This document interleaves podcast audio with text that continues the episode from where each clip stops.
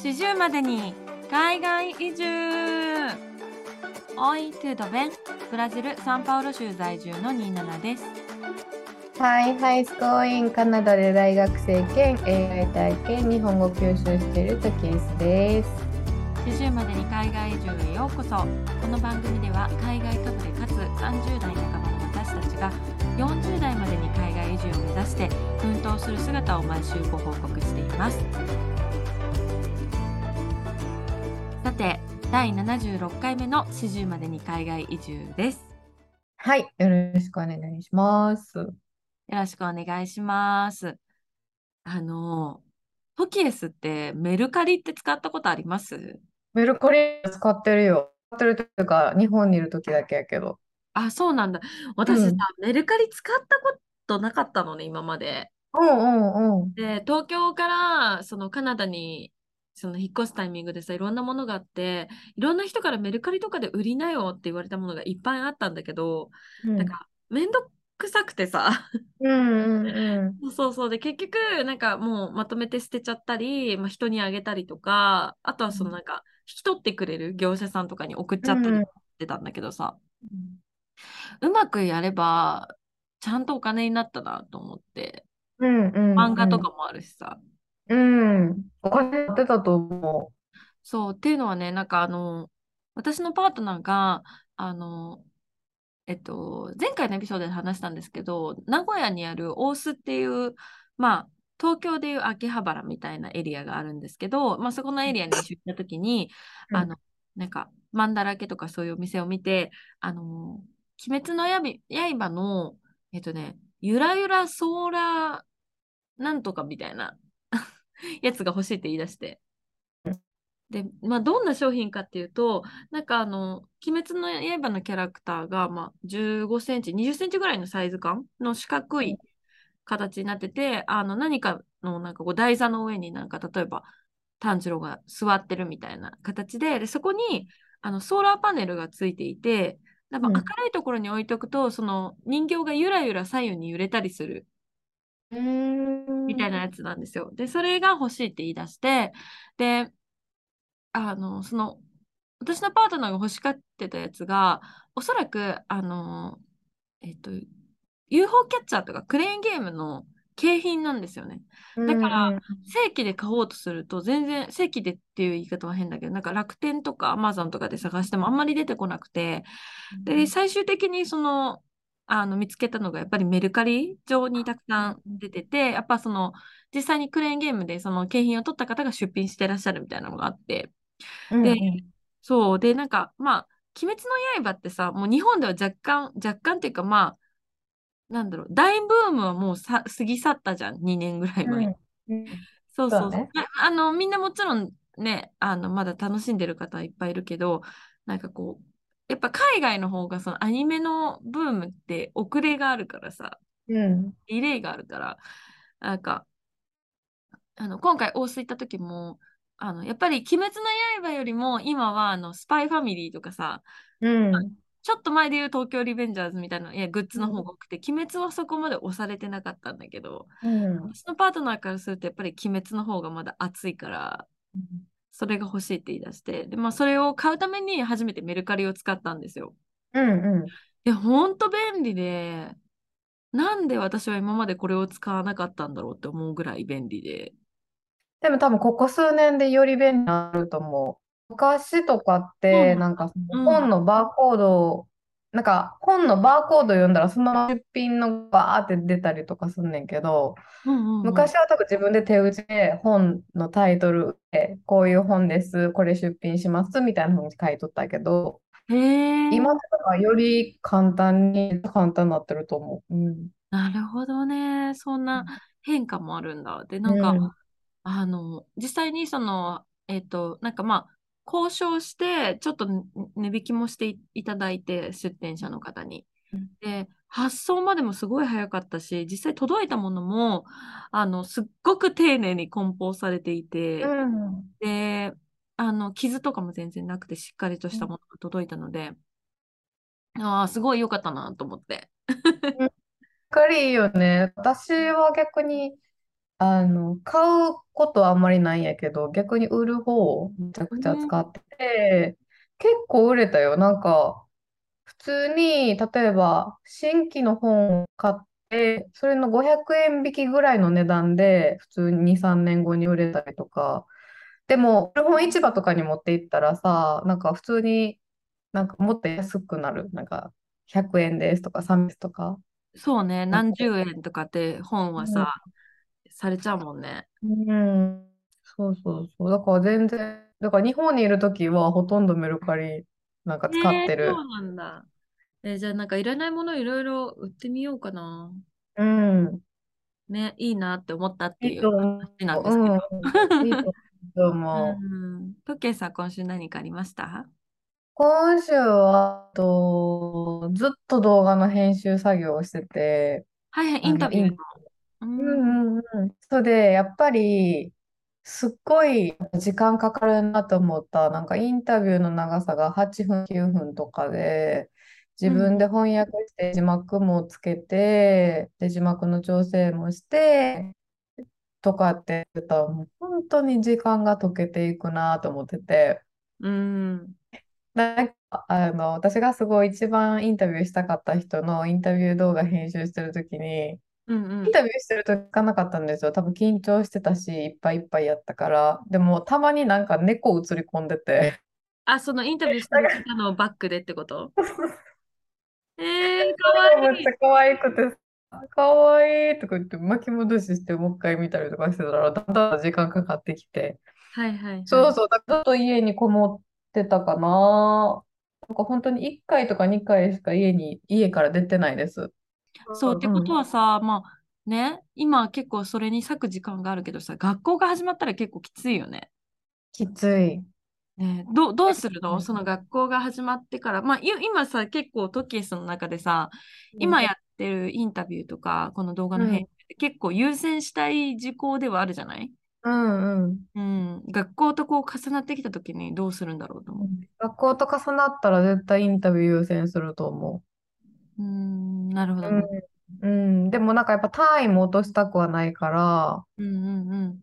なんか、わからへん。なんかさ、前のセメスター受けて思ったけど、結構やっうん、ぱレイジーの先生多いねんよな、なんか。ああ、そう、言ってたよね。うん。だから、なんかそんな授業に時間割くんやったら、なんかその別の、例えば iPad とかで Zoom でログインはしといて、集積にはしとって、レコーディングは後で見るとかにするか確かに、そうしたなとか。ね、いらないところスキップできたりとかして時間短縮できそうだもんね。そうそうそうそう。だからなんか、しかもなんか学校から連絡あって、インターナショナルスチューデント、なんか学費値上げしますみたいな。嘘最悪でなんかちょっとパッて見たら、やっぱ去年よりうん。8万か9万ぐらい上がってたえな。えこんな今円安で大変なのに。そう、円安と値上げでなんかもうほんま。で、これでまた授業の質がさ、低かったら、もう本当、何のために金払ったのとはなるけど、まあ、まあ、しょうがないよね。うんしょうがないよね、と思って。うんうんうん。そそんな感じで。うんなるほど。まあでも、ないいね。自分で動画編集するからさ、インタビューのやつもく繰り返し何度も見れて、なんかうん。気づけなかったことに気づけるっていうのはいいね。そうそうそう。英語もそうかも。なんか最初聞こえてたのってやっぱちょっと違うのが分かってくる。何回も聞いたら。うんうんうん。私はこういうふうに聞こえてた、最初聞こえてたけど、あ、違う単語やったんやとか、ああ、なるほどね。うんうんうんとかがあっうんて、うん結構やっぱ英語の勉強にもなったし、よかったと思う。うん。なる。ほど。うん。そんな感じよ、私の一週間。もう今、カナダに戻ってどれぐらい経った ?2 週間ぐらいは経ったかな2週間は経ったかな？うんうんうん。どうですか？戻ってから。もう落ち着きました、うん。生活は。生活自体は落ち着いてるし、なんかやっぱどっかでうん。節約せなみたいな気持ちがそうやって、うんうんうん。なんか基本的に外でなんか買い物しない、なんか外で例えばウーバー使っ、ウーバーイーツ使ったりとか、うん。なんか例えばお持ち帰りの商品で買って帰るとか、そういううん。のはもう全くしてなくて、本当に家で自炊。え、どうにかなんか一食をなんか100、円以下ぐらいに抑えたいなみたいな。すごい、めっちゃちゃんと節約生活やってる。そうそれがめっちゃ楽しいねん。あ、楽しいんだ。よかったよかった。ストレスになってないんだったらね、いいよね。うん、なんか、すっごい安く、例えばなんか、朝朝ごはんなんか何個かずつ作ったんやけど、めっちゃ安くできてさ、で、ん。安く大量にできたから、なんか、え、これ、めっちゃ自炊ええやんってなって、うんうん。前作ったのよりやっぱ、徐々に多分一人暮らしというか、こっちの材料に慣れてきてるから、食前作っ材ね。たのより美味しいとかさ、うんう。なんるとやっぱテンション上がるし、なんか、それが楽しいかな、今。だから、なんか結構一人で、楽しんうんう一人で解決してる、なんかいろいろ。うん。なるほどね、なるほどね。じゃあ、あんまり外にも出歩いてない感じ？歩いてないな。なんか前、友達に誘われて、ルーフトップバーには行ったんやけど、うんうんうん。なんか、カクテル一杯普通に20ドルとか、21ドルとか、ああ、まあ、するよね。で、チップもかかるしね。ちょっともかかるし、高ーと思って。うん、そうね。特にさ、日本から帰るとさ、日本の安さにひビビるっていうかさ、私、ちょうどこの、あの数日でいろいろ外食したんですけど、例えば昨日行ったその町中華みたいなところだと、あのディナーなんですけど、その担々麺セットで、普通にしっかりした量の担々麺と、結構山盛りのご飯と、サラダと餃子がついてくるみたいな。うん、それでお値段驚きの770円みたいな。うん、安いよね。みたいなのがあったりとか、あとあの、東海地方の方は、あの東海地方っていうんですけど、中部地地方というか、まあ、東海三県っていう言葉があって、愛知、愛知県、岐阜県、三重県のことを総称して、うん、あの東海三県って言ったりするんですね。で、結構その東海三県というか、あの東海圏ローカルの番組があるんですけど、うん、あのその番組の一つで結構長く続いてる番組で PS 純金ゴールドだったかなっていう高田純次さんが出てる番組があるんですよ。うん、うん、うんうん。で、あのたまたまその番組見てたら、やっぱ愛知県をはじめとしたこのエリアってモーニング文化がすごいんですね。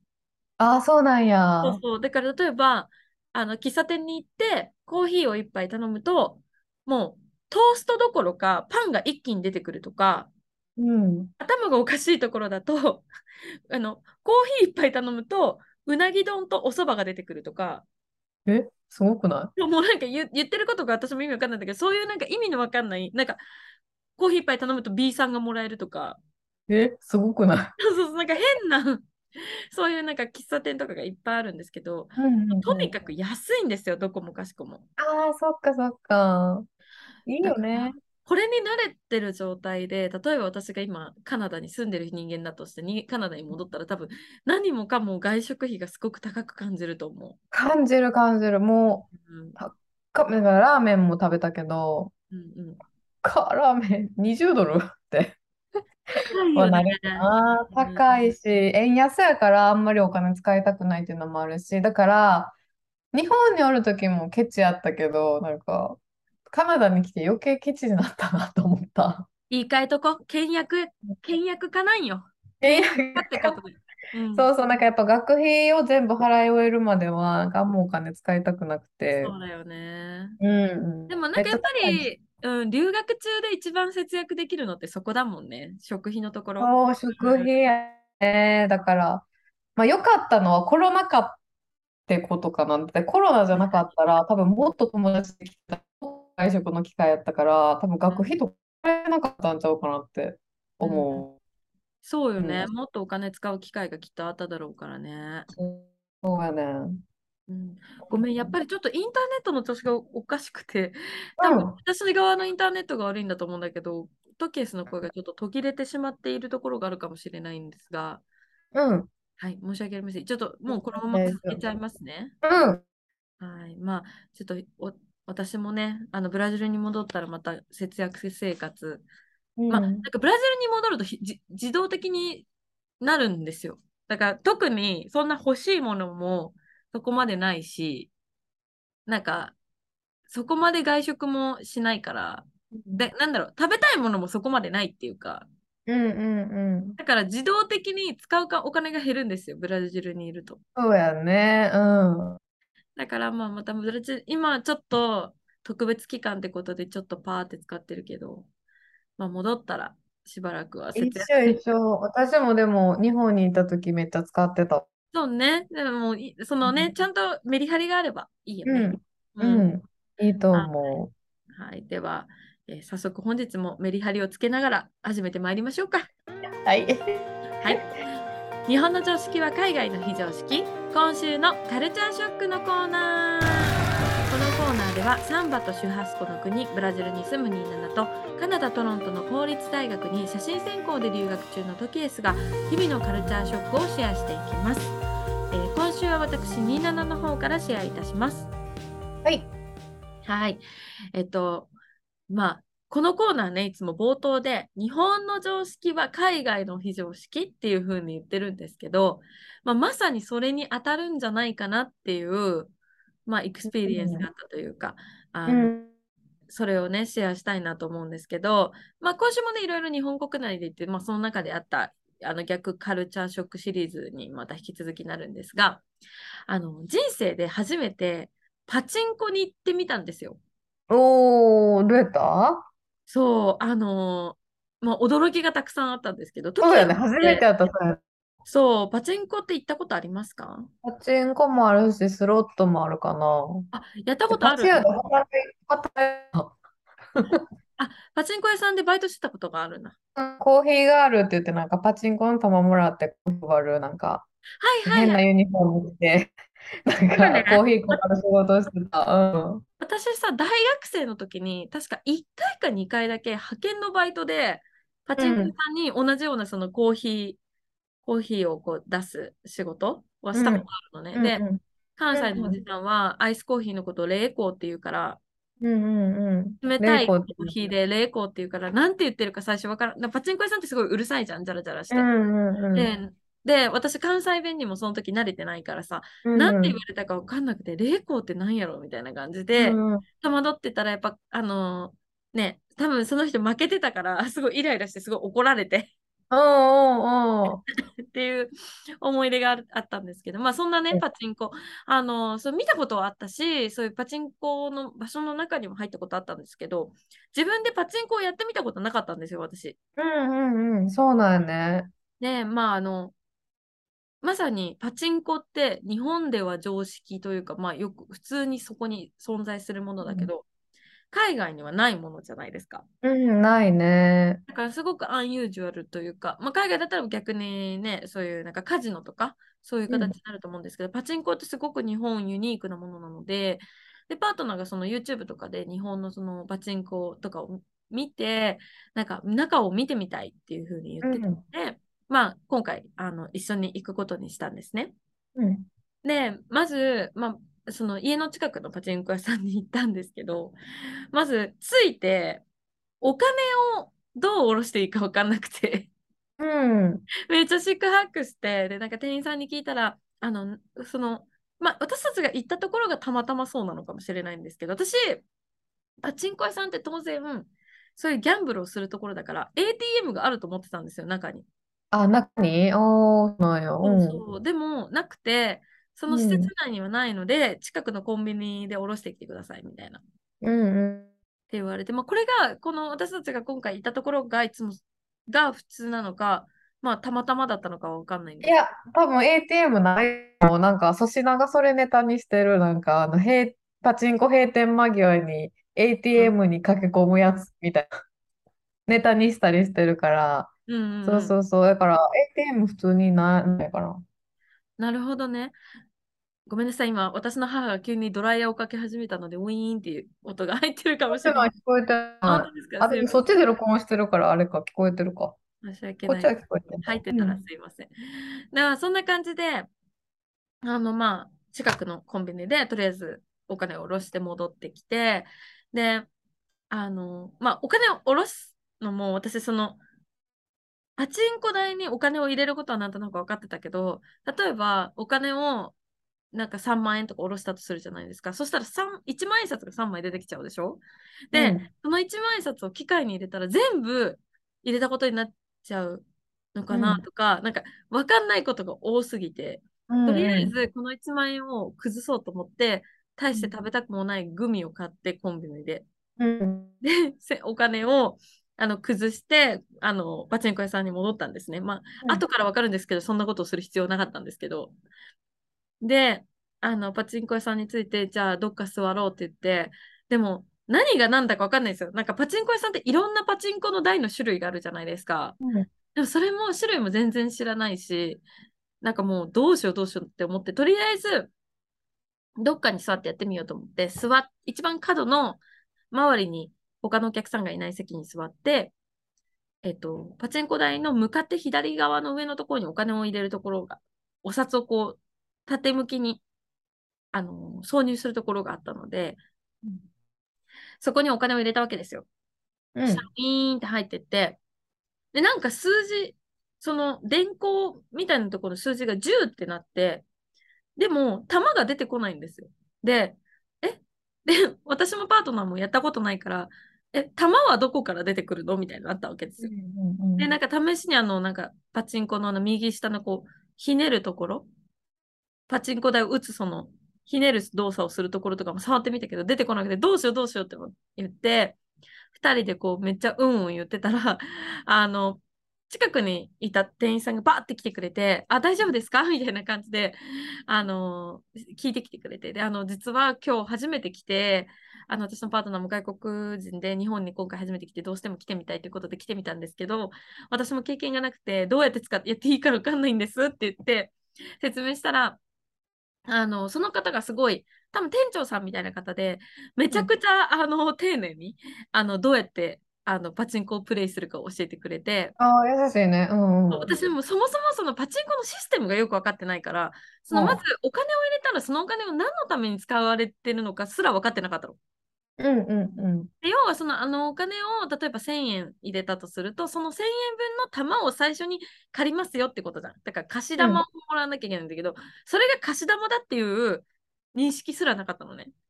うんうんうん。で、まあ、この最初それで1000円入れたらクレジットが10になります。で、この貸し出しっていうボタンをがあの青っぽいボタンがあり、それを押すとクレジット10のうちの2個分、要は200円分の貸し玉が出てきますみたいな。なんで、うんうんあとあと4回できますよみたいな風に教えてもらって、で、その玉が出てきた状態でここをひねると、あの、台のところに球が飛んでいって、みたいな。で、この球をここを狙って打ってください。で、この球を最終的にここに入れなきゃいけないですよ、みたいなところまで教えてもらったの。優しい。めっちゃ優しめっちゃくない丁寧じゃない？で、そうそう。うん、めっちゃ丁寧やとそう思う。めっちゃ丁寧に教えてくれて、で、終わったら、最後、この返却っていうところを押すと、その、全部戻、お金、あの、その、な今持ってる玉を全部その IC カードに入れられるので、で、あの、もし当たったとして、その今持ってる玉より増えた場合も、このカードに入るので、最後そのカードで、えっ、と、お金に戻すか、景品にできます、みたいな、教えてもらって、うんうんあ、そうなんですね、みたいな感じで、めっちゃ丁寧に教えてくれて。うん。で、しかも、それでやり始めてたら、その店員さんがちょっとどっか行って、またパーって戻ってきてくれて、なんかクリアファイルにわざわざ、多分その私たちがいたパチンコ店のそのグループの多分ホームページに載ってる英語のサイトのなんか How to play パチンコみたいな。ああ、優しいペー。ジをわざわざ印刷してきてくれて、あの、ボタンの説明が書いてあったりとか、どういう順序でパチンコはゲームするんだよ、みたいなのが書いてあるページがあったんですよ。でそれをわざわざ印刷して、クリアファイルごとよかったらこれどうぞ、みたいな感じで持ってきてくれて、うん。だから初めて行くし、なんかパチンコってななんとなくなんかもうみんな黙々とやってる感じだから、なんかこんななんかおどおどした感じもちょっとなんか申し訳ないというかさ、ちょっと気,、うん気持ちがこう気遅れしてる感じだったんだけど、すごくうんあったかく、あの店長さんがサポートしてくれて、あの、うんあすごいあの優しいなって思って、うんうんうん。それでまあやり始めたんですね。で、一番、まあ、ちょっとその、他のお客様とかの邪魔になっちゃいけないと思って、その列の一番端の席を取ったんですよ。うんうんうん。私はそのパートナーが最初にプレイするってなって、パートナーが打ってるところの、あの、まあ、左横、あの、要はかコーナーのところに立ってて、あの、他のお客様の、あの、邪魔にならないところにいたんですけど、そしたら、あの、速攻で他の店員さんがバーって走って、よかったらこれどうぞみたいな感じで椅子持ってきてくれたりとかして。優しい。なんか珍しいで、多分そういうパチ屋さん。そうなのかな？まあ、珍しいと思う。私がうん住んでるところが、まあ、岐阜県の郊外だし、まあ、多分これが東京とかね、大阪とか大きい町とか、まあ、特に関西とかだとかだったりすると、そんなにゆったりしてないかもしれないけど、多分岐阜の郊外で、あのーまあ、年齢層もすごい高いところだから、割とゆったりしてる空気感ではあったから、それですごく丁寧にやってくれた。そう、それもやってくれた人も一人だけじゃなくて、何人かの人が捨てて、椅子いりますか？って聞いてくれたりとか、うんうんうんうん。優しい。本当に、本当になんか 優しいなと思ってて。うんで、そう、その店員さんが、パチンコって1円のパチンコと4円パチンコってあるんですよって教えてくれて、うんなんか、それも私、なんか、あの、パチンコ屋さんの前歩くとさ、4円パチンコと1円みたいなの書いてあって、どういう意味だろうって思ってたんだけど、うんうんうん。それも知ってなかったの、その、玉の値段、値段？うん。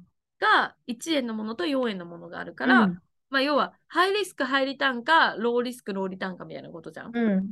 で、だから、あの、その店員さんは、あの、まあ、初めてやられる方だったら、1円パチンコの方がいいと思いますよ、みたいな感じで言ってくれて。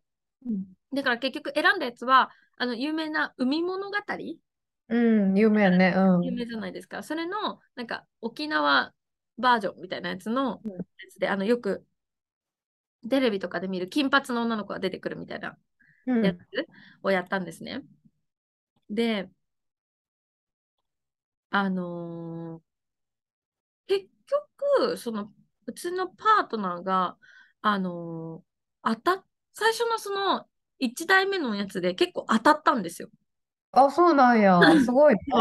なんか私たちさ、あの、パチンコ屋さん行ったことある方分かると思うんですけど、そのパチンコ台の上に電光パネルみたいなのがあって、大当たり何回とか、確率何回とか書いてあるんですよ。そのマシンの状態が書いてあって、多分慣れてる方はそこを見て、あの、この台今日やってみようとか決めてると思うんですけど、私たちは、ま、何にも分からず座ったところが、多分当たりも何も書いてなくて、なんか全部ゼロだったから、ダメかもねって思いながらやってたんですけど、それがたまたま当たって、うん。あ、で、ラッキーと思って。で、まあ、たま、たま、あ、当たったのはいいんですけど、じゃあ、その当たったやつを、どうや、IC カードに入れて、この IC カードは別の台でどうやって使うんだろうってところでまた引っかかって、うんうんうん。で、また別の店員さんに聞いたりとかして、いろいろ教わって、まあ、結局2人で合計で、まあ、最終的に3000円ぐらい使ったんですけど、うん。3000円のうちの2000円は私が入れて、もうすぐダメになっちゃったみたいな2000円で、ほぼ私のパートナーが1000円しか使ってなくて、でもかなり長く遊べたうんうん。なと思いました。だからこれってすごいいい、まあ暇つぶしだよなと思って。うん。確かに。で、なんか、そのい1個目はその海物語ってやつをやったんですけど、違う台に移った時に、なんか私が打ってたら、なんか左打ちに戻してくださいってアナウンスがずっと流れて、うん。私壊しちゃったんだと思って、パチンコ台を。めっちゃどうしようどうしようって言ってパニックになってたら、なんか隣に座ってた女性が話しかけてくれて、うんあのその打つ力が強すぎてパチンコの球が台の右側に行っちゃってるからもうちょっと弱く打って左側に打たなきゃいけないっていうことをマシンが教えてくれてるよみたいな風に教えてくれたんです。私その右打ち左打ちみたいな仕組みも分かってなかったから。うんでボーナスに入ったら今度は右打ちに打つんだよみたいな。あそういう意味なんだみたいなうんうんうん。でもなんかその隣の女性もすっごい優しくてめちゃくちゃ丁寧に教えてくれて最後私たちがちゃんとできるかずっと見守っててくれてうん仲良くなったりとかしてなんかああ確かにここでコミュニティも生まれるし時間も潰せるしなんかなんとなくパチンコって私にとってはなんかちょっと怖いっていうか行ったことないし知らない場所うんっていうイメージだったんですよ。で、特に私の地元とか私の家族で言うと、やっぱり親戚も含めて、お私の父も含めて、男性陣が行ってる姿は見たことあったけど、女性が行ってる姿ってあんまり親戚内で見たことなかったんですね。うんなるほどね。そうそうそう。でも今日、今回、あの、実際行ってみたら、マジで地元のおじいちゃんとおばあちゃんだらけで、うんうんねうん。本当に驚いたのは男の人がまあ当然多いだろうって思ってたのに半分か、半分以上ぐらい女の人だったんですよ。うん。もう、しかもそれもおばあちゃんぐらいの年齢の人。そうやんな。うちの地元もそうやわ。おばあちゃんとかがそう。なんだ。だからさ、あえーっていう、なんか逆、そこですごいカルチャーショックっていうか、あパチンコって女の人もこんなやるんだみたいな。うんうんうん。こんななんか高齢のおばあちゃんとかもやるんだみたいな。なんか私のやっぱ親戚周りの女性ってみんなやっぱ休みの日もずっと家事してるとか、おばあちゃんとかもずっと家のことやってる、畑のことやってるみたいな感じだから、なんかそのパチンコでこうエンジョイしてるっていうのが、なんか人生謳歌しててすごいいいなと思って。うんうんうんうん。まあなんか、あのー違う世界があるんだなって思ったっていう、まあ逆カルチャーショックな話なんです。そうやね。確かにいろんな世界があるよなって思うよね。そうそう。まあでもね、結局、まあ私とパートナーの、まあ、最終的な総評としては、そのパチンコって、打って、打って、その、すごいスペシフィックな狭いところにその球が入んないと、そのなんかルーレットみたいなのが回らないじゃないですか。うん。その球が入んないことで、ストレスが溜まる、みたいな。うんだから、まあだから、まあ、いい経験になったけど、まあこれっきりでいいよねっていう話にはなったんですけど。なんかその台の、例えば AKB とかもパチンコ台出てたし、なんか貞子のパチンコ台とか出てたり、エヴァンゲリオンのスロット台とかが出てたりとか、なんかやっぱ、そういう、それ目当てのところと思うね。自分の好きなもののそうそうそうそう。だからなんかエヴァンゲリオンとかやったら、なんか、うちよくその、むっちゃ昔付き合ってた人がめっちゃエヴァンゲリオンも好きやし、スロットも好きみたいな人がいて、なんかデートはもうスロット屋さんみたいな感じでやった時があって、うんうんやっぱテンション上がってたもんな。そのお金も儲けるし、なんかこのなんかレアなんか見れるし。だからそういうのもあるのかな。お金以外の楽しさみたいな。私はわかりません。え、でもパチンコってさ、実際にお金儲かる人っているのかな？もうプロの人いるとか言うやん。パチプロみたいな。うん。でも、ほんまかなって私は思ってる。なんかもう、でも本当一握りの人しか無理で、ほとんどの人は、うん。お金なくなっちゃうだろうなって思ったんですけど。うん。でもなんかやっぱり私、その、めっちゃギャンブル好きな人と付き合って、1日に普通に10万円、5万円とか稼いえで帰ってきたりとかしてるから、そりゃやめられへんわなと思って。あー、10万円戻っ当た当たって当稼げたるというか、うん、稼いできて、もうご飯に台から離れられへんから、電話かかってきて、なんか、ビダインゼリー買ってきて、みたいな。あーご飯 ご飯食べれないからね。みたいなのやってた。そうそうそう。なるほどね。それはすごい世界だな。まあでも、確かにトキエスが言うように、なんか自分が好きな台とか見つけれたらよかったのかなと思った。私たちうん今回、その、あの、わた特に私は、やっぱ雰囲気に気をされて、ちょっとビビってたから、全然知らないアニメのやつとかをやってたのね。うんうんうん。だから、なんか本当は私もなんか、中森明菜のやつとかやってみたかったし、うんあと私のパートナーはパックマン？パックうマン？んうん。の、うんうんなんか、その、そのアメリカのゲームのやつのパチンコ台みたいなのがあって、それやりたいって言ってたんだけど、やっぱそこのエリアがすごい混んでたりとか、他のお客さんで埋まってるとちょ、ちょっとなんか気を使うから、で、なんかね。街中歩いてるときは私のパートナーを別にそんなにみんな見てこないんだけど、パチンコ屋さんでは過去一でみんなが私のパートナーの方、えー、みたいな感じで見てきて、珍しいからじゃない？やっぱり。そうそうそう、多分外国人がパチンコ打つって多分あんまりないだろうから珍しいやろうなと思うんやけど、すごい見つめてきたから、なんか、それもあって、なんかちょっと他のお客さんとちょっとこう距離があるところに座うん。ろうと思って座ってたからさ。なんかまあうん自分が好きな台とか選べてたらもうちょっと変わったかなとも思うけど、確かに確かにそうかもね。うんうっていう、あの、カルチャーショックでございました。ん。よかった、でもハマらんで。確かにね、それでハマったって言われたらどうしよう。確かに確かに。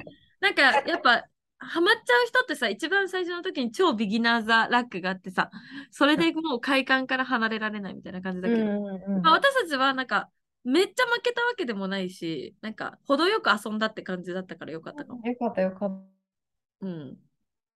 はい、そんな感じでした。えー、次、トキエスの、えー今週のカルチャーショックシェアお願いします。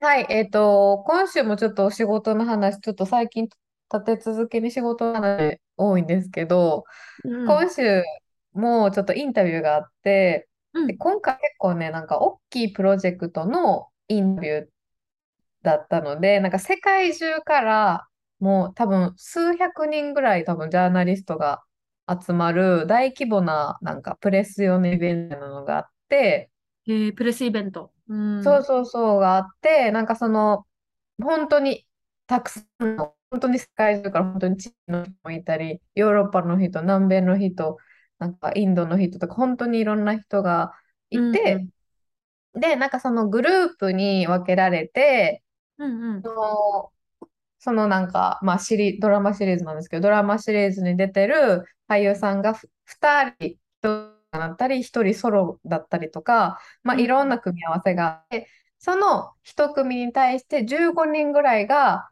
まあ、の部屋に飛ばされて、うんうん質問していくみたいなんですけど、なるなるほど。じゃあ、俳優さんのグループ、まあ、1人なのか2人なのか分かんないけど、その1組に対して、まあ、その15人がペアになって、1個の部屋、うんズームの部屋でインタビューするって感じか。で、そうです。で、なんですけど、まあ、その1組大体20分ぐらいしかないみたいな。なるほどね。結構短めなんだね。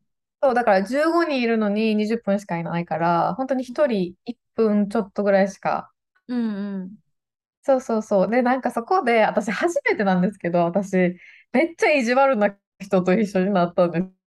で、ああ、そどこのの、国か覚え、そうそう、同じグループにね、めっちゃ意地悪な人いて、だからどこの国か覚えてないんですけど、なんか別の、多分アジアマレーシアか忘れたんですけど、ジャーナリストの人に、うん。なんかあなたのマイクの音、なんか質悪いから聞こえづらいんだけどとか言ったりして、あその、どっかの国のちょっと意地悪な人が、そのアジア系である、まあ、マレーシアかどっかの、あの、ジャーナリストの方が、その俳優さんに質問してるときに、する前。する前に文句言ってきたんだ。怖っ。で、怖ーと思って、で、なんか結構なんかその人突っかかるじゃないけど、うんなんか担当者になんかまだ？とか言ったりしてて、え感じ悪いね。なんか、そう、めっちゃ感じ悪く、うん嫌なことあった生理やったんかな？とかいろいろ考えてて、私も。あ、女の人だったんだ。女の人やって、わ若い女の人で。うんうんで、なんかその15人いたうちの私最後やったんですよ、まさかの。あ、で質問していなんくかやっぱこう質問していく順番が最後ってなって、あ、わかりましたって言って、うん。の、まあ、俳優さんの部屋に飛ばされて、で、その時はなんか一人だけの俳優さん、結構うん。メインの俳優さん、15人がいるみたいな感じで、うんうんで、一人ずつこう、回していく人がいて、じゃああなたお願いします、お願いしますみたいな感じで回していく人が、まあ、名指しして質問してくださいって言って、一人ずつ質問して、その俳優さんが答えるっていう感じなんですけど、私の前の前のジャーナリストぐらいでタイムアップになったんですね。あ、その20分が終わっちゃったんだ。終わっちゃって、で、なんかそうんの担当者の人が、なんか、あの、時間になったんで、ここまでですね、みたいなって言ってて、うんで、私は、まあ、もう、しょうがないか、でも時間来たなら、一つずつ丁寧に質問答えてた人やったし、まあ、しょうがないかって思った。その俳優さんが、なんか、え、まだ全員と話してないよ、この日本人の子とか、この子とか、みたいなの言って、あ、覚えててくれたんだ。誰が質問してないかって。そうそうそうそう、で、覚えてくれ素敵な方て、で、なんか、この日本人、ここパンって書いてるけど、この子と話してないみたいなこと言ってくれてて、うんうんうん。で、その記者の人が急に、でもこれはそういうルールだから とか言い出して、なんかあ担当者じゃないのに言い出して、あ、その仕切りの司会の人じゃない、そのさっき言ってた意地悪な人が、うん、そういうルールだからみたいなことを俳優さんに言ったってこと？そういうルールだからしょうがないよねみたいなことを俳優さんに言って、もう時間だからみたいな。って言ってて、読めなさすぎる。なんか勝手に切り出して、え？ってなって、うん。で、なんかその、さんがそれでもなんか全員と話したいから、もう時間押してもいいからって言って、私に質問を聞いてくれたわけですよ。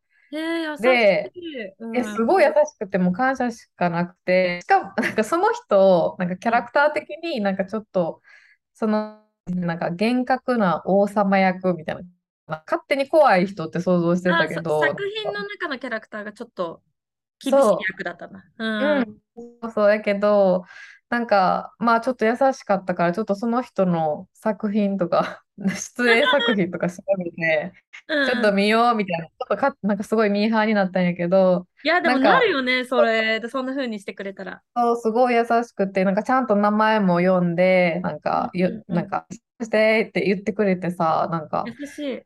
めっちゃ優しくて、で、なんか、でもなんかどっかでやっぱちょっと複雑な気持ちっていうか、なんかその意地悪な記者が突っかかってきたから、なんか、はっていう思いではあったんやけど、え、で、ちなみにこの、うん。うん、あ、ごめんね。意地悪な記者の人ってさ、うんネイティブの英語話者？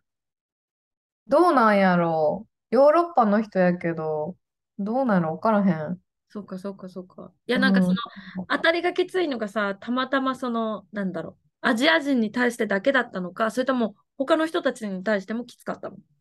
いや、わからへん。その二つしか、そ、二つの出来事しかその時は起起こらんかったから、なるほどね、なるほどね。まあ、ちょっとさ、そのど、感覚、環境じゃ分かりづらいよね。わからへんうん。で、なんかその、ちなみにこのプロジェクト、この新しいテレビシリーズってほんまにめっちゃ有名なドラマ。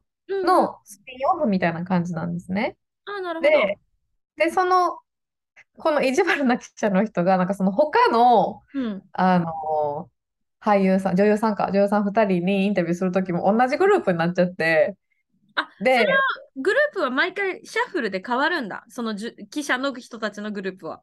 なんか多分、めっちゃ多分、その人以外にも多分なんか、早くさせてくれとか言ってる人めっちゃ多くてさ、待機室で。で、担当者の人がテンパって、うん。ああ、じゃあ時間ないならこっちにいてくださいとか、めっちゃぐちゃぐちゃやって、カオス状態やってさ、ああ、ちゃんとオーガナイズできてなかったんだ。できそってなかっ。た。そうそう。そうそう。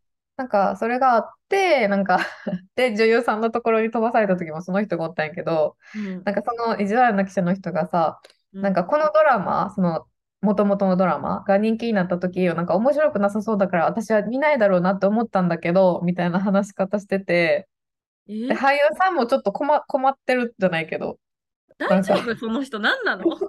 で、なんかすごい正直やけど、なんか、それを自分のその感想を俳優さんに言うことに違和感、私は違和感を覚えて、で、なんうん。かそのジャーナリズムってやっぱ正直なものが好かれるうん。だろうし、その俳優さんだからといって相手にコピー売るのもなんか違うと思うけど、だかうん。らといってなんか失礼な態度取るのってなんか違うなってその人見て思っててさ、うで、ん。なんかよく YouTube とかで、なんか私が見たのは、そのエミリー・ブラウントっていうイギリスの女優さ。んが、があの記者の人に、うん。なんかファンタスティック4に出るっていう噂があると思うんですけど、みたいなの聞かれまくって、バリッなんか呆れてるっていうか、なんかちょっとキレるみたいな。はい。同じ質問ばっかりずっとされてね。そう、うん。そうで、キレるっていうのを見たし、なんかセレーナ・ゴメスがなんかジャスティン・ビーバーのこと聞かれて、なんか、ズーム退出みたいなしてるのとか見たことあるし、うんうんなんうん。か、なんでそんなことが起こるんやろうってうちは思ってて自分がジャーナリストになって、うん。あこっちはさ、なんか敬意を持って話してるから、そういうことにはならんだろうっていううんうんうん。考えではあったけど、なんかその理由がなんか今回ちょっとよく分かったなっていう、なんかやっぱジャーナリストが集まってるから、本当にいろんな国のジャーナリストが集まってる待機室とかも、やっぱりその運営側が結構ちょっとカオスじゃないけど、ほんまに何百人も集まるからこんがらがってて、うんうんうん。何の通知もなく40分とか待たされてる人とかもいっぱいいたから、あ、なるほどね。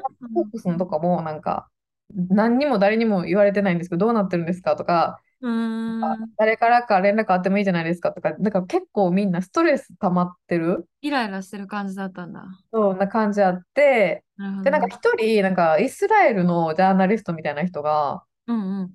なんか日本人の子、この子待機室にいるけど、なんか日本ってなんかもう今夜中の時間だから、なんか早く時間教えてあげた方がいいんじゃないとか言い、なんか言い出して言ってくれてて、まあ、優しさ優しい。で、そう優しさで言ってくれてはあるんやけど、私はなんかその周りから詰められて、一人ずつにうん。焦ってその質問返してる担当者の人見て、ちょっと私はうん言えなくて、私の時間どうなってますか？はいはいはい。ちょっと時落ち着は遠慮してたんだね、様子を見だかることね。ら、うん。落ち着いたら質問しうん。ようと思ってたのに、なんかそのイスラエルの人がうわーって話して、この日本人のことが覚えるやんかみたいな感じで、なんか、担ああ。当者の人を責められててさ、でも、しょうがないやんって 思って。ん、まあ確かにね、それ運営がね、良くなかった、そのもうちょっとうまくできたっていうのは多分もちろんあると思うけどうさ、ん。なんか今、その時計さんの話を聞いてて思ったのはさ、まあなんか一口にプロのライターって言ってもいろんな人がいるじゃない？うまあ、ん。今回はね、ライターさんだけじゃなくて、ジャーナリストっていうくくりのあのプレスイベントだったかもしれないけどさ、うん。あの前もちょっと話したと思うんだけど、私そのカナダから戻ってきて、最初のさ数ヶ月、日本の、日本に帰ってきてすぐに、その日本に一番有名な就、就活の時に使う M で始まるサイトと R で始まるサイト、2つあると思うんですよ。新卒の人が使う、うん。ま、ブラブラさんとリ・うん。バルバルさんがあると思うんですけど、マの方の、なんか名古屋支社で、その新卒向けの、その企業ページの原稿を書くみたいな、なんかうん。派遣の仕事をちょっとだけやったんですよ。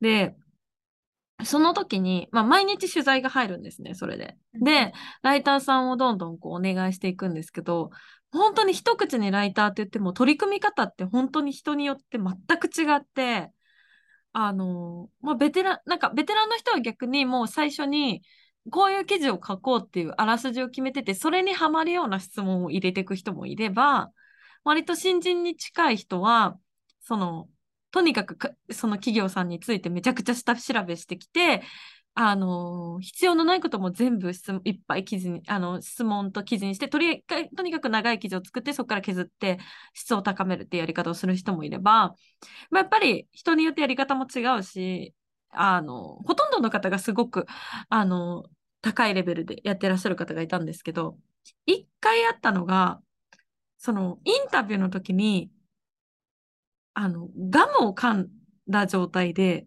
インタビューに行っちゃった人がいて、うん。でそれでちょっと企業さんと揉めちゃったみたいなのがあったんですよ。で、まあ、その担当でついてた私と同じようなポジションの子も、すごいもうどうしていいか分かんなかったみたいな。っていうふうに言ってて、なんか、私もそれを聞いたときに、あ、やっぱりライターさんって一口に言っても、なんかこう、挑む姿勢とか、本当に違うんだなと思って。うん。そううん、かもね。本当にいろんな人いるからね。なんかやっぱ国によっても違うやろうし、でも。役者さんに対するリスペクトとかさ、そういううん部分も違うから、まあ、トトキエスはすごいちゃんと準備してさ、で、質問とか、そのいろんな間とかもさ、相手に対するリスペクトがちゃんとあるじゃない？うん。だけど、そうじゃない人もたくさんいるんだろうなって今話を聞いて。うちもそれをなんか実感しうんた。なんか改めて実感した。なんか、な、なんでそんなとっかかった言い方するのかなって。なんか、なんかその、なんていうの、自分が、なんか、なんか自分が理解できない心理を持ってるから、なんかその人に対してなんでこんな態度取られなあかんの腹立つとかじゃなくて、うん。なんかなん、なんでそういう風になっちゃうんだろうなみたいな、なんか不思、不思議という疑か、疑問だよね。はあったかな。でもうん。結構さ、やっぱいろんな海外のサイトとかもチェックしてても、なんか逆になんか怒らして、なんかそうん。の動画アップして PV 数で稼いでるみたいなのもあるからさ、まあ、引きがあるからね、そういう動画うん。あるんかなっては思ったかな。うん。っなるほど。まあでもこうやって。ね、うん。なんかトケースのなりのこうスタイルというか、自分なりのこうジャーナリズムみたいなのがどんどん固まっていくんだろうね。こういう現場を重ねるうん。ごとに。と思う。そうね。でもやっぱ体力は使うかな。いや、そうよね。で、でやっぱさ、全体、相対的に考えて日本人って他の国の人よりもやっぱり感情をあらわにしないし、怒らないじゃん、まず。うん。うとん。特に初対面の人がたくさんいると場とか、大勢の人がいる場のとこで自分の意見をそんなに最優先にはしないけどさ、やっぱり海外の人って自分の感情をもっとストレートに出したり、自分の意見、私、私ってこう主張していくとこが大事な国の人たちもいるからさ、うやっぱん。そういう人たちがいる環境下になると、やっぱイライラがより伝染しやすいっていうのはあるのかもしれないね。そうかもしれない。そうそうそう。まあでも、なんだろう。やっぱ、逆にでも多分そういうカルチャーがあるから、なんか日本イコールなんか親切心がある国みうん。たいに思ってくれる人がいて、だから結構日本人に対してはなんか優しく、なんかうんうん。話してくれたり、あと英語圏じゃないっていうのもあるから、ゆっくり話してくれるよな。ああ、それありがたいよね。すうん。ごいありがたくて、やっぱ、そういうのを聞いたりすると、あ、なんか自分なりのなんかリスペクトで、この人うんと話してよかったなとは思ったかな、なんか、うん。まあ、トキースはパッと見でさ、やっぱちょっと印象も幼く見えるし、うん、あの、ちょっと童顔じゃん、トキースって。うん、うん、で、髪の毛の色も今ちょっとグリーンでうん。印象に残うんりやすいからさ、なんかなんか逆に、これかけてるんで、これ。メガネ、あのめっちゃ派手なメガネかけそうね、て、なんか、何、赤いマーブル模様みたいな、モザイク柄みたいな、そうそうそう。これで髪の毛普通にこれして、これ、ね。ストレートにしいいかもね、印象て、に残るから。そう、だから多分、この日本人のこと話してないとなったんかな、で。覚えててくれたんだろうね、きっとね。あー、まあ、それも作戦かもね、自分のこと覚えてるうん、っていう。うん。うん、あー、いや、面白いな。で。まあでもなんうん。か、もう本当あれね、なんか当たり前のように世界中の人たちと仕事するようになったね、時計数。あ、そうやな。なんか慣れてきた。でも、毎回緊。張してたけど、うん。だって1年前初めてその、あの、英語通訳者の人なしでインタビューするってなった時、もちろん27にも話したけど、もう緊張しすぎて、うんうん。ほんま、もうほんと吐くんちゃうかなぐらうい緊んうん。張だけど、こたやってた。こ最近それがすごい増えてきて、その環境に慣れてきてる自分がいるから、すごい。うん、なんかやっぱ英語が例えばその時パッて出てこなくてもうんうん。親切に話してたりちょっとなんか敬意を持って話したり笑顔で話してたら向こうも分かりやすくやっぱ言ってくれるっていうのに気づうんいた。なんか前はなんかそういうのを体験したことがなかったからうん。うん英語喋られへんイコールはお前らになんか参加しとんねんみたいな態度取られるんかなみたいなうんうんうん。気持ちがあったから、でも今はそれがなくて、毎回やっぱそういうそこの会社の人もやっぱいろんなジャーナリストの人に多分参加しても。らいたいみたいな思いがあるからやっぱ親切にしてくれるし、うんうん。ここの関係性が今うまいこと築けてるのかなってなってる。うん。うーん、面白い。もう本当にすごくユニークなキャリアでユニークな体験だと思うから、また今後もぜひぜひシェアお願いします。はーい。ぜうひぜひ。ん。うん。ありがとうございます。あた。りがとうございました。はい、では次のコーナーです。映画ライターとケースによるおすすめ映画紹介。このコーナー、映画ライターである私とケースが独断と偏見によるおすすめ映画についてご紹介していきます。お願いします。はい、えっと、今回は、えっと、ちょっと60年代の映画を紹介したいなと思って。おお、珍しい。うん、で、なんか、あの、サイコホラーなんですけど、出た。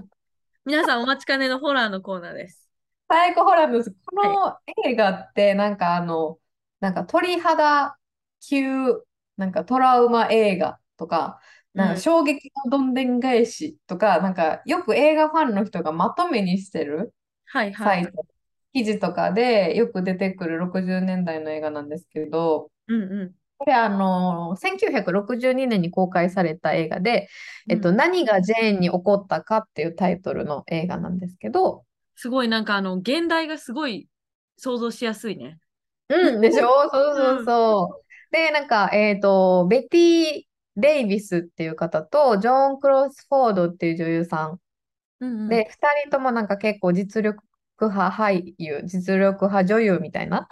感じの、当時ね、人たちだったんですけど、その二人が、なんか結構眉間にシワを寄せて。なんか、たなんか人形みたいなのと一緒に写ってるパッケージなんですよ。で、白黒で。んうんめっちゃ怖いんですよ。なんかそのパッケージからして。怖っみたいな。うん。で、まあ、そんな本作なんですけど、第35回アカデミー賞で5つの部門にノミネートされたり、なんか批うん。評家の人からも高評価を得得たっていうすごい傑作なんですけど、はい。なんか、まあ、パッケージもそういうなんか結構トラウマ的な感じなんですけど、なんか結構ね、この2人がお互いに嫉妬心を持つ姉妹役を演じてるので、なんかその物語になんか、なんか人間の怖さみたいなのがすごいあって、結構やっぱあ鳥肌キューみたいにまとめられてるのがわかる？なんか結構鳥肌立った、うんストーリーでした。で、主人公は、えっと、ベイビー・ジェーン・ハドソンっていう6歳にして人気子役な女の子がいて、ーうんうん。で、もう本当に舞台に立てば、その愛らしい姿でもう観客たちをそうメロメロメロにさせてたようはなちっちゃい女の子がいたんですけど、その子をモデルにしたジェーン人形みたいなのもめっちゃ発売されたりとか、まあ結構なんか言ったら方？人気子役。そうそうそうそう。でね。そうそうそう。で、なんかジェーンは、なんか結構そういう人気子役なんですけど、まあ、それほど人気だから、やっぱわがまま、めっちゃわがままで、うーん。なんかステージ裏でなんかお父さんにアイスクリーム早く食べさせてよ、みたいな感じで 超わがままをはい言ってて、で、でもわがままだけど、やっぱり言ったらさ、お金になるビジネスだから、父はやっぱノーって言えない。うん、甘やかすしかないよね。うん。そうそう。で、そんなジェーンには姉のブランチがいるんですけど、うん。なんかその姉のブランチはその舞台でなんかキラキラ輝いてるジェーンだったり、あと父から特別扱いされるジェーンにすごいなんか羨ましいみたいな、ちょっと妬みみたいな羨ましさもあるし、妬みもあるしみたいな気持ちを子供ながらに抱えてたんですね。はい。で、やがて大人になった姉妹なんですけど、なんかブランチ、そのお姉ちゃんの方は演技を評価されて実力派女優になって、一方でジェーンはなんかやっぱ高飛車な態度とか取るし、なんかい演技もいまいちだから大根役者って言われてしまうような存在になっちゃうんですね。へえ。そう。で、そんな中、ブランチが突如事故に遭ってしまって、あうんの下半身が不自由になっちゃって、車椅子生活になっちゃうんです。でその時の報道では、えっと、ジェーンが、そのお姉ちゃんがね、なんか実力派、実力派俳優みたいな感じですごいなんか、うん。あの、ちやほやされてる嫉妬心から彼女を引き殺そうとしたみたいな風にニュースが出てたんですね。うんうん。で、そのニュースを機に表舞台から2人はなんか姿を消しちゃうんですけど、うん。なんかまあ、なんていうの、二人暮らししてるんですけど、ジェーンが結構ブランチの面倒を見ながら生活を送ってるんですけど、徐々にジェーンはかつてみたいに自分もなんか表舞台に立ちたいって思うようになるっていうストーリーなんですけど、はあ、なるほど。で、そのジェーンの恐ろしいところって、なんか子役の時の栄光みたいなのに、もうこれでもかぐらいしがみついてる。これでもそう、もう年を取ってもうおばさんなのに、うんなんか新聞社になんか自分のなんかそのピアニスト募集うんの広告を持っていくシーンでも、なんか私はベイビージェーンよ、ご存知みたいな態度取ったりとか、そう家に面接で訪ねてきた人にも、なんかベイ、私はベイビージョーンなのよ、みたいな、ベイビージェーンなのよ、みたいな感じで言うんですよ。うんうんうん。で、なんか、でもめっちゃプライド高いですよね、そのキャラクターが。うんジェーンがね。で、なんかまあ化粧も結構独特で、なんかまるで結構顔を洗わずに、なんか毎回こう化粧を塗り重ねてるようなメイク。汚い感じ？汚い怖い メイク。で、だからそれを白黒で見せられてるやん、こっちとしたら。なんかめっちゃ怖く、だよね。あうんうん、だからそこいらのホラー映画より全然怖い。あ、そっか、か60年代の作品だから全編白黒なんだ。そうなんです、そうなんです。そう。で、実はこのメイクなんですけど、あの、ジェーンを演じた、えっと、ベティさんか。なんかメイクは自分でやりたいって言って、なんかそのメイクさんとかを雇わずに自分で自分なりの原作を読んで自分なりのジェーンを作りたいから自分でメイクしたいって言ってメイクしてうん現場に行ったら原作者の人にめっちゃ褒められるっていう、なんかもう原作者の人が想像してたジェーンと全く同じ。すごーい。っていうので、なんかそう、なんかすごいみたいな感じで。そう、うんなんかそういうなんか裏話が結構ね、彼女本を出してて、うんなんか、this and that とかの分からへん、なんていうのか。なんか、this、これの this に n 大文字で、その後 that、それの that が書いてあるんだけど、なんかその本の中で、なんかいろいろそういう裏話も、なんかあの、書かれてたので、それ読んでからこれ見るえ、この映画見るのも楽しいかなってちょっと思いました。うん、なんかすごい面白そう。でもなんかそんな高飛車だった妹がなんでおとなしくお姉ちゃんの世話をしてるのかとかも気になる。で、それなんです。ぜひ見て。怖いから。そこなんですね。そこなんです。はい。えっと、タイトルが何がジェーンに起こったかで、まあ、さ冒頭でも言った通り、ほえっと、現代が Whatever happened to Baby Jane うん。だそうです。あの、すごいね。やっぱはい60年代のさ、映画のさ、あの、放題とかさ、翻訳ってやっぱりストレートね。ストレート、ストレート。うん、うんストレートかもしくはひねりすぎみたいなやつもあるけどさ、この場合はストレートでしたねスト。レート。うんうんうん。ぜひ皆さん、ぜひぜはい、はいチェックしてみてください。はい。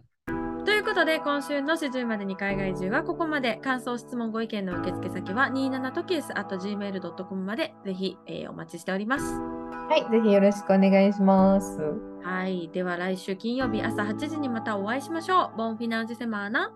Have a good weekend! バイバイさようなら。さようなら。さようなら怖っ